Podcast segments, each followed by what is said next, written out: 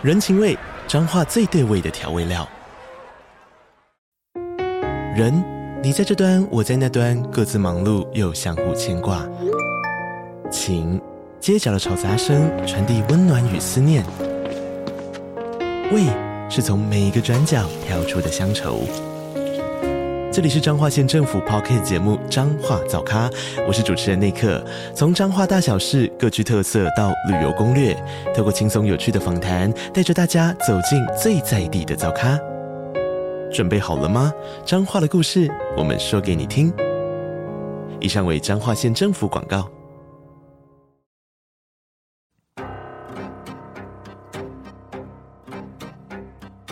本节目内容可能包含血腥、暴力以及令人引起不安的情节描述，请听众斟酌收听。有时候真实犯罪比推理小说更害人，而有时推理小说是真实犯罪的狂想版。嗨，大家好，欢迎收听《二之根》你的犯罪研究日志，我是 Troy， 我是 Lucien。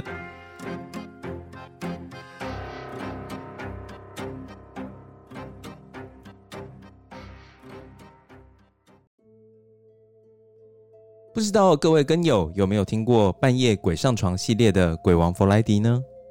电影中的弗莱迪是被害者们共同的梦魇，他会潜入被害人的梦境中，并展开一系列残忍的谋杀。而这些在梦中被杀害的人，在现实中也会死亡，梦境与真实世界的界限也因此变得越来越模糊。这部电影和我们今天要讲的主题有些相近之处。现在想象一个状况，你做了一个梦，一个不好的噩梦，接着你被吓醒，而当你回到现实世界后，不好的预感却始终挥之不去，仿佛梦里某种邪恶的力量缠着你不放。不久后，你赫然发现自己的梦境竟然化为现实，在惊讶之余，你会认为自己做了一个预知梦，还是认为一切仅仅是个巧合？那如果你得知在悲剧发生之前，还有其他人也和你一样做过类似的噩梦呢？这会不会改变你的答案？这集是二之根的万圣节特辑，为根友带来的故事名称叫做《徘徊在现实与梦境之中： Bosco 家的惨剧》。蒙大拿州的 Big Fork 海拔高度约九百公尺，坐落在落基山脉之间，风景如画，斯旺河贯穿其中，像条蜿蜒的丝带一般注入弗莱特黑德湖。弗莱特黑德湖号称是地球上最干净的淡水湖，白天时湖面在阳光的照射下闪耀着迷人的蓝色光芒。这里远离尘嚣，是喜爱亲近大自然的人最好的去处。故事发生的地点就在距离 Big Fork 约七公里，一个叫 Ferndale 的乡村社区中。一九九三年八月十二日，夜幕低垂时，一对夫妻卸去了一日的疲惫，两人躺在主卧室的床上酣然入睡。夫妻俩完全不知道，就在此时，有一个人正悄悄地从他们地下室的窗户进入他们的住家，入侵者静静地穿过房屋内的空间，沿着阶梯来到楼上的主卧室。接着他站在床角边，默默地俯视着这对陷入沉睡的夫妻。突然，没来由的，这名入侵者拿出手中的枪，直接对准床上沉睡中的男人开枪。子弹贯穿了男人的头骨，并同时惊醒了他身旁的女人。眼见那名女人迅速翻身，露出充满困惑的表情，接着将手伸向床头柜。就在女人戴上眼镜的时候，无情的枪声再度响起，女人的背部和下巴被子弹击中，发出惨叫声，而突来的剧痛让她的身体不由自主地向内蜷缩，将电话从床头柜上撞到地板上。在执行完行刑式的枪决后，这名入侵者沿着原路径离开。一个星期后，一位邻居意识到 Bosco 家可能出现了问题，因为他已经好几天没有看到 John Bosco 和 Nancy Bosco 了。夫妻俩的车也一直停在车道上，没有使用的迹象。于是那名邻居决定亲自来 Bosco 家一探究竟。当他注意到 Bosco 家除了所有大门都被锁住，敞开的窗户还不时飘出浓浓的恶臭味时，他的内心涌出不祥的预感。于是他立即联络了警方。警方在主卧室的床上发现了这对夫妻的尸体，夫妻两人都一丝不挂。 Nancy 呈现如胎儿般蜷缩的姿势，她的脸和背部都被子弹击中一次。值得注意的是，当 Nancy 的尸体被发现时，她的脸被一张枕头覆盖着，由于枕头上并没有子弹穿过的孔洞，因此显然凶手在她死后才将枕头盖在她的脸上。而她的丈夫 John 则是头部中了一枪，唯一值得庆幸的是，这立刻夺走了她的性命。命案现场非常血腥，到处都是漫天飞舞的苍蝇，气味令人无法承受。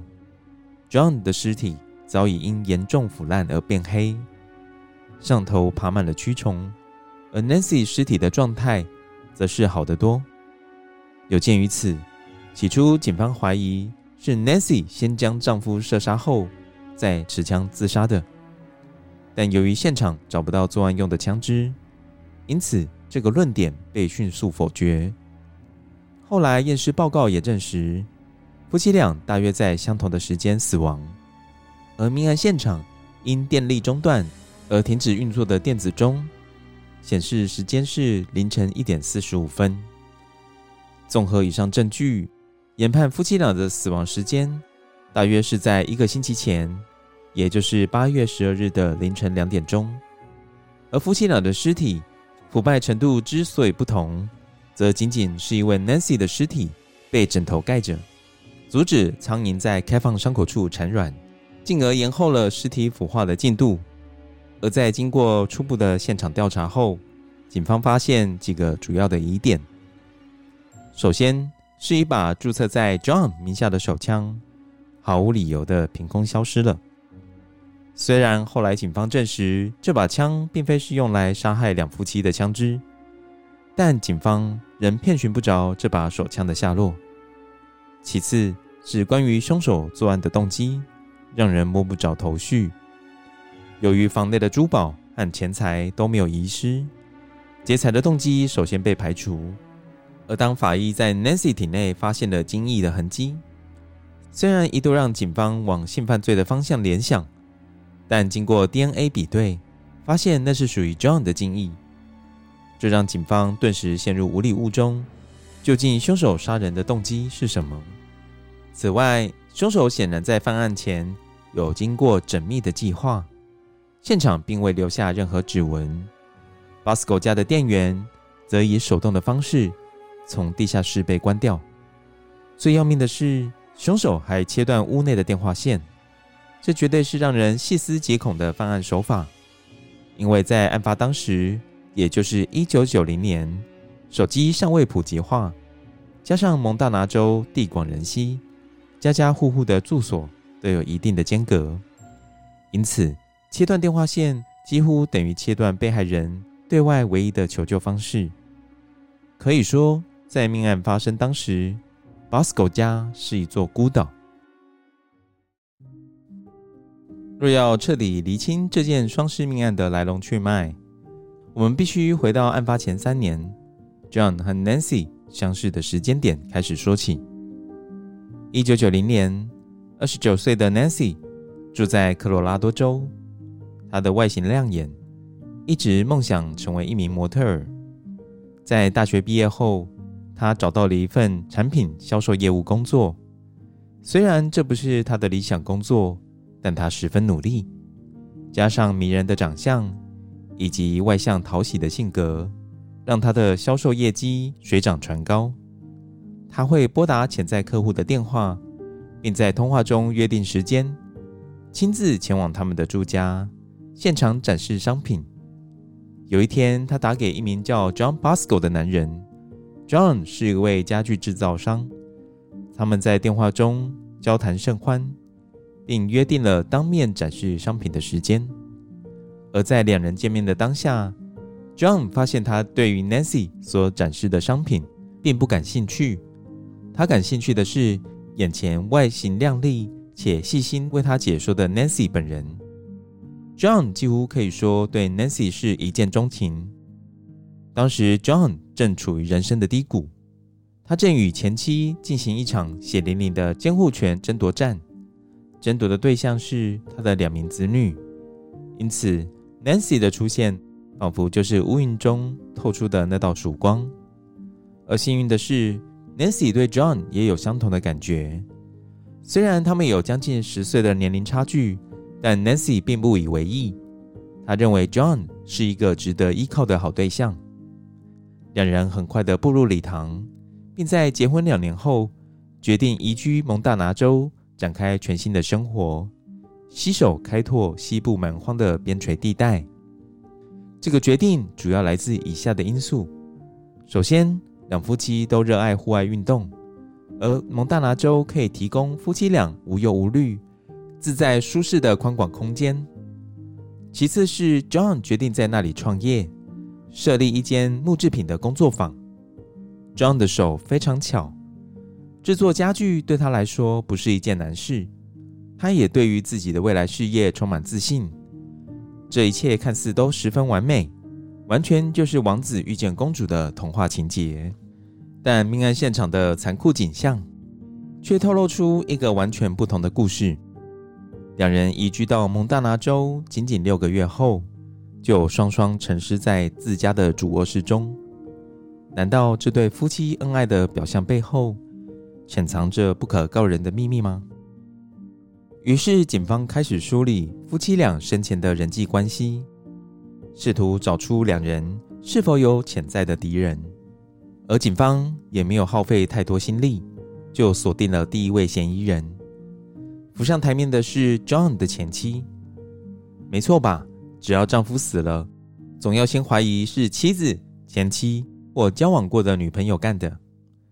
John 的前妻已经与 John 争夺监护权长达六年之久。在案发不久前，双方还发生了摩擦。那时 John 趁着两个孩子来蒙大拿州过暑假时，将他们注册在当地的学校，超过了孩子应该逗留的时间，破坏了监护权协议。他的太太发现后，也立刻将孩子接回科罗拉多。最可疑的是 John 和 Nancy 死亡的时间点。在谋杀案发生的前一天，夫妻两人本来应该开车前往科罗拉多出庭，决定监护权的归属。新仇加上旧恨，给了 John 的前妻强而有力的动机，因此他遭到高度的怀疑。但即便如此，警方无法对他做出任何法律行动，因为案发当时 John 的前妻仍在科罗拉多州，拥有完美的不在场证明。虽然警方无法排除他可能买凶杀人，但并没有直接的证据能将 John 的前妻和发生在蒙大拿州的双重谋杀案连接在一起。但警方并没有泄气太久，因为他们很快的就锁定了第二个嫌疑人，他的名字叫做 Joe Clark。 Joe Clark 是 John 在蒙大拿州买下房子的前屋主，他有三个孩子，而职业也和 John 相同，是一名家具制造商。依照 John 生前的说法，当初他之所以会看上 Joe Clark 的房子，是因为 Joe Clark 所出售的物件还另外包含了一间叫做 Frontier Furniture 的木工工作室。如果买卖顺利成交， John 就可以立刻透过木工工作室生产产品。因此 John 很快的就和 Joe Clark 达成交易。但产权移转过后， John 才发现这间房屋不可作为商业用途，如果他执意在家中经营生意，将会触犯法律。 John 在得知此事后怒不可遏，立刻找 Joe Clark 理论。但 Joe Clark 则坚称自己在交易前就有将这笔房屋的利用限制清楚地告知 John。 基本上两人此时的对话没有交集，完全是各说各话的状况。而透过查证资料，我们发现事实上 Joe Clark 的房产转交给 John 的一年多前，就已经被州政府的商用建筑管制部门控诉违反建筑使用规定。而在房产移转给 John 之前，这个案子还没有解决，所以我们可以合理的推论 Joe Clark 确实很可能在交易时刻意隐瞒关键资讯。而在命案发生当时，正是 John 和 Joe Clark 两人撕破脸争吵得不可开交的时点。 John 甚至还扬言要到民事法庭控告 Joe Clark。 对于 Joe Clark 来说，难道这也不是杀害 John 的最佳时机吗？但同样的，警方也无法找到实质的线索将 Joe Clark 逮捕归案。如此一来，警方也只能将焦点移转到第三名嫌疑犯了，应该说第三组嫌犯。第三组嫌犯是当地的不良少年。据警方的了解，自从 John 和 Nancy 买下蒙大拿的那栋房子后，这些青少年就经常来骚扰夫妻两人。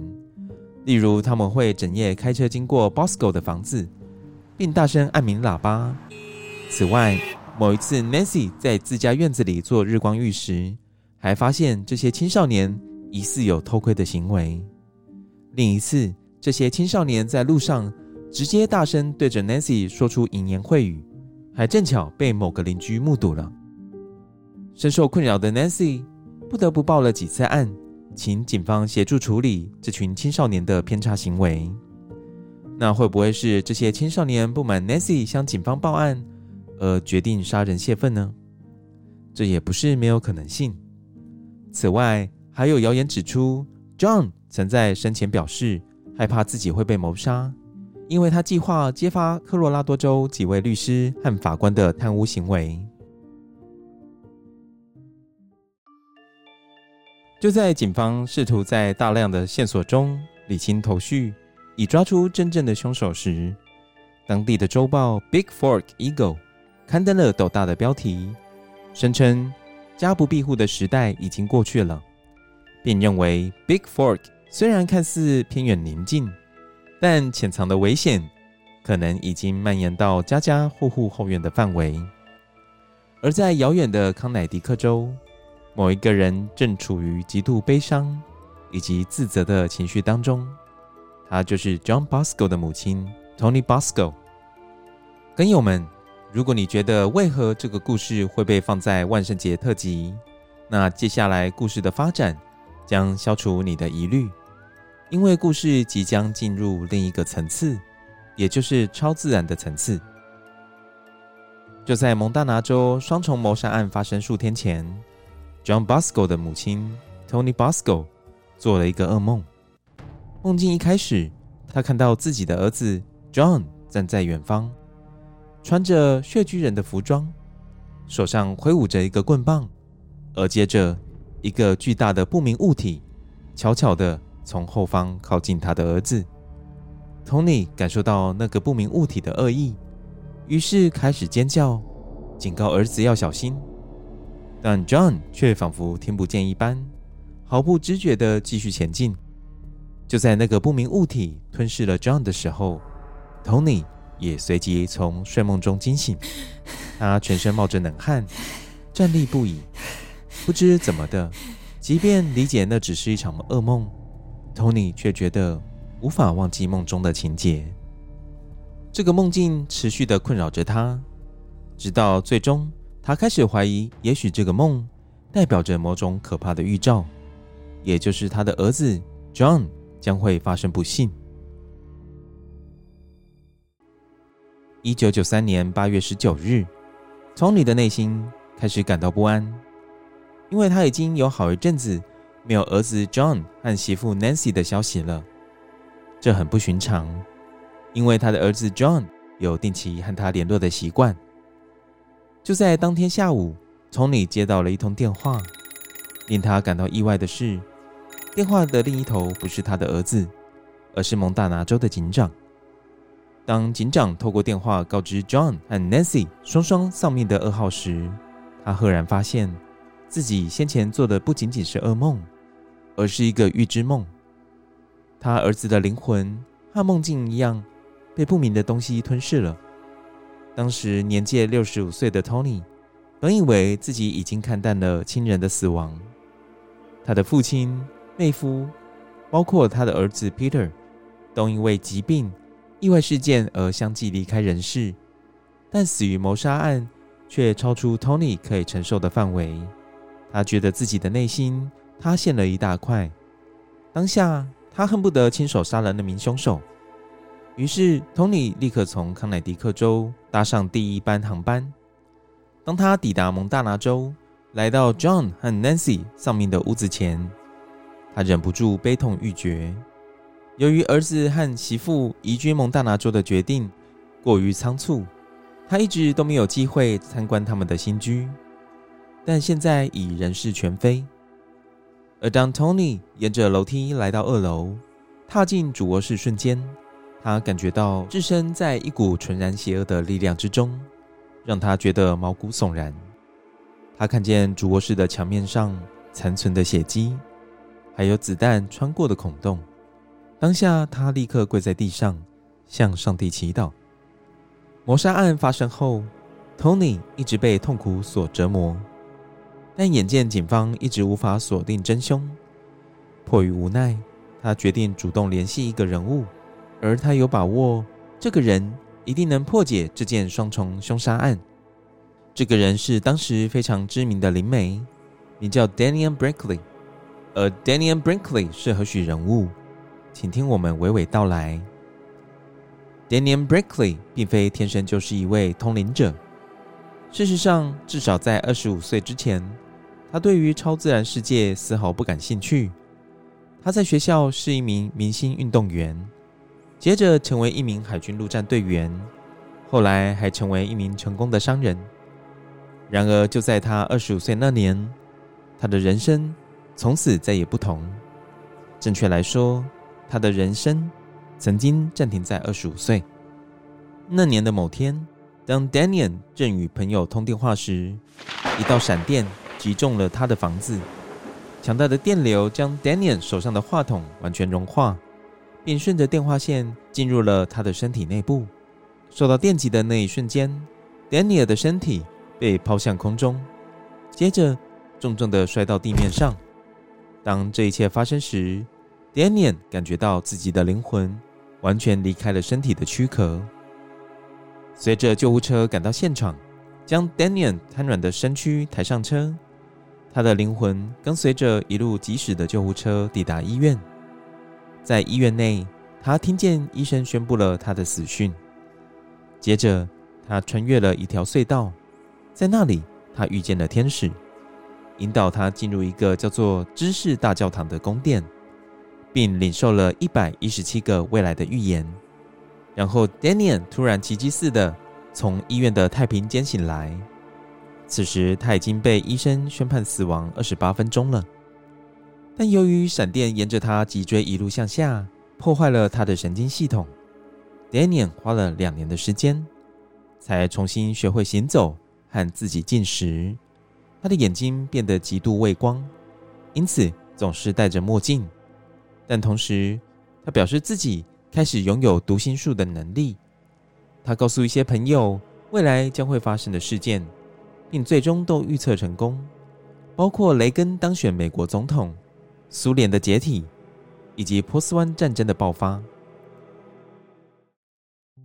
Daniel Brinkley 的事迹让身为基督徒的 Toni 放下了对于灵媒的成见，决定亲自联系 Daniel 以寻求他的协助。 Toni 查到 Daniel 正在马里兰州演讲，于是和姐姐一起前往该州，并获得 Daniel 的同意。于是姐妹两人与 Daniel 在一间旅馆房间内进行仪式， Toni 的姐姐则负责书写文字记录。接着仪式正式开始， Toni 和姐姐看见 Daniel 将他的手放在自己的额头上，闭上了双眼。不久后， Daniel 低声地透露他刚才的所知所感。 Daniel 表示他被传送回命案当晚的现场，并能够直接透过凶手的眼睛看到一些片段。他从凶手的角度描述 Bosco 家的谋杀案，从一开始由地下室的窗口爬进屋内，直到开枪的最后一刻，包含凶手开枪四次以及将枕头盖在 Nancy 的头上等细节。这个部分的描述并没有提供新的线索，因为这些都可以透过报纸得知。但随后 Daniel 说了一些令人震惊的讯息。他告诉 Toni， 他可以透过房子内一面镜子的反射看到凶手的外形。Daniel 表示，凶手是一个十几岁的年轻男孩，身形瘦高，有着凹陷的眼睛以及一头黑发，并穿着牛仔裤和牛仔靴。接着 Daniel 的眉头轻微皱起，以缓慢的语气说，凶手应该不是第一次进到这个屋子里。说到这里， Daniel 转头问了 Toni 一个问题，你的儿子 John 是否有收学徒，比如说雇用来协助木工业务的年轻人？据我所知并没有， Toni 答道。 Daniel 于是继续往下说，他说凶手和乡村音乐有些渊源，并表示凶手来自西部，是名大学生。最重要的是，这个案子会在两个月后，也就是过新年前，就会有重大的突破。当仪式结束后，红尼在表面上装得很客气，但私下里他觉得这是在浪费时间。在他的认知中， Daniel 的推测完全没有逻辑可言，他怎么可能会知道凶手来自西部，而穿着牛仔裤和牛仔靴这些特征又未免太过空泛。虽然男孩曾经到过凶宅，这个条件确实大大缩小了嫌犯的范围，但 Toni 很确信 John 不曾聘请过学徒。就在案件看似再度陷入死胡同时，令人难以置信的是，正如 Daniel 事先所预测的，大约在两个月后，也就是十二月七日， Toni 接到了来自蒙大拿州警长的电话，对方表示他们已经逮捕杀害他儿子与媳妇的凶手了。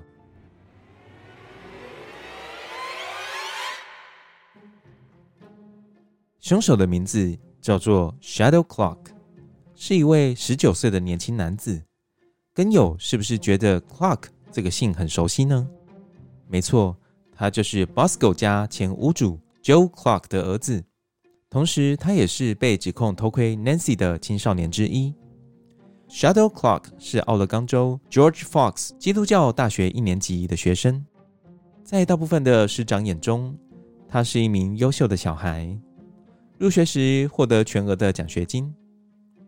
如果他没有和他的室友说了一些令人害怕的话，或许他会逍遥法外。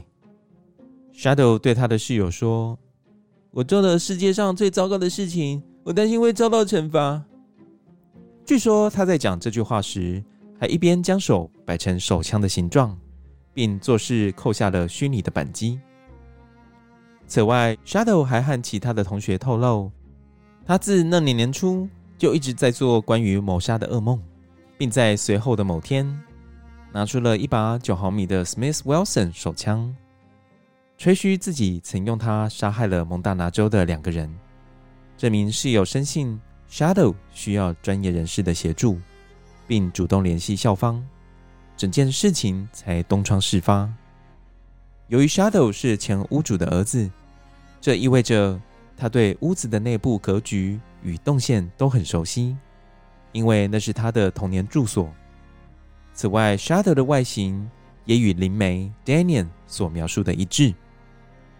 蒙大拿州警方前往奥勒冈州，将 Shadow 带回警局接受审问，也在 Shadow 的配合下找到那把九毫米的 Smith-Wesson 手枪。这把手枪是由 Shadow 在那年夏天所购买的。经过弹道比对后，发现与犯罪现场留下的弹痕相符。 Shadow 并没有试图否认自己的犯行，他告诉警方，最近每天晚上他都会做噩梦，在梦境中他会来到儿时的住所，并用枪支残忍地谋杀一对熟睡的夫妻。他解释说，在八月初梦境更加强烈了，有个莫名的声音不断指示他的行动。就在案发当晚，他随着声音的引导，在无意识之中来到 Bosco 家。他将车停在 Bosco 家旁的车道上，拿出藏在驾驶座 Smith-Wesson 手枪以及手电筒，并离开车子。即使在黑暗中，他也很熟悉这栋房子，因为那是他童年的家。他声称不记得自己曾关闭电源以及切断电话线，但他也自认这种可能性不能被排除。他还说，他不记得他上过二楼，但他确实记得站在 John 和 Nancy 卧室的门口。他说他对于那天晚上的记忆模糊。Shadow 进一步解释说，由于 John 比较靠近卧室门口，所以他先朝着 John 的额头开枪。接着由于 Nancy 听到枪声，于是他迅速翻身戴上了眼镜，却不小心把床边的电话机撞到地板上。当时 Shadow 将 Nancy 的动作误以为是他正在将枪支上膛，于是本能地扣下了扳机。当 Nancy 开始尖叫时，他陷入惊慌失措的情绪中，闭着眼睛朝 Nancy 的方向开了三次枪。大多数的子弹未命中目标，但其中一发子弹击中了 Nancy， 穿过她的背部，击中了她的肋骨、肺部和肩胛骨。子弹最终停在她的左肩上。第二发子弹击中了她的下巴，然后从 Nancy 的眼睛穿出，将她穿戴的眼镜镜片射碎。接着在离开前，他将枕头放置在 Nancy 的头部上方。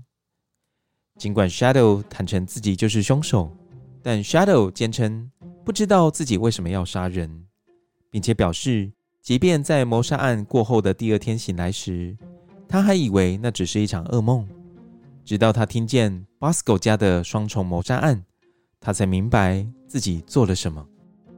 他说的话有几番道理，因为他根本不认识 John 和 Nancy 这对夫妻，但所有物理证据都指向他就是凶手。加上警方后来发现 John 失踪的枪支在 Shadow 父母家床下的箱子内，显然 Shadow 在犯案后把 John 的枪带走，当成战利品。最终 Shadow 承认犯下两项故意谋杀罪和一项加重入室窃盗罪，他被判处两百二十年的监禁，后来减刑为一百五十年。他在十九岁入狱，直到六十岁才有资格申请假释。目前他仍然在蒙大拿州的监狱服刑。而 John 的母亲 Toni Bosco 在生命后半段令人意外地表达了反对死刑的立场。Toni 表示，当他看到 Shadow 的母亲 Brenda 的照片时，他意识到如果有什么比成为受害者的母亲更糟，那就是成为凶手的母亲。他知道他永远不想让那位母亲因他儿子的死亡受到更多的痛苦。Toni Bosco 在二零二零年过世，享年九十一岁。他写了十七本书以及数千篇社论、专栏和书评，成为一位具有影响力的天主教作家。而这个案件不可思议的地方是，两个人做了预知噩梦，一位后来成了天主教作家，而一位则成了阶下囚。究竟梦境是否真能驱使人类犯下残忍命案，亦或是 Shadow 只是把梦境当作一个借口，以掩盖自己内心的邪恶兽性，就不得而知了。以上就是这集的故事。如果各位跟友对这个故事有任何想法，都欢迎你们到我们的 I G、F B 或噗浪粉丝专页和我们互动，一起讨论这个案件。最后，祝大家万圣节愉快，再见。